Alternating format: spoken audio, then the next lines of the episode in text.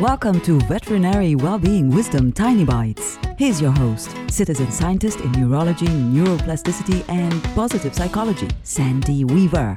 There is so much wisdom on Facebook. Have you noticed? A friend posted a meme that said, Stop tending other people's gardens at the expense of your own. Think about that for a moment. How often do you help a friend when you really need to be doing something else, probably something for yourself?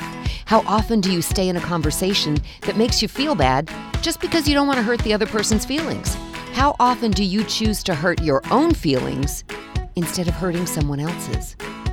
It is okay to occasionally do for others instead of for yourself. But if you almost always tend other people's gardens and let your garden become a bed of weeds, that's not okay. You matter. Your needs matter. Be sure to tend to your own needs so that you can joyfully help others with theirs.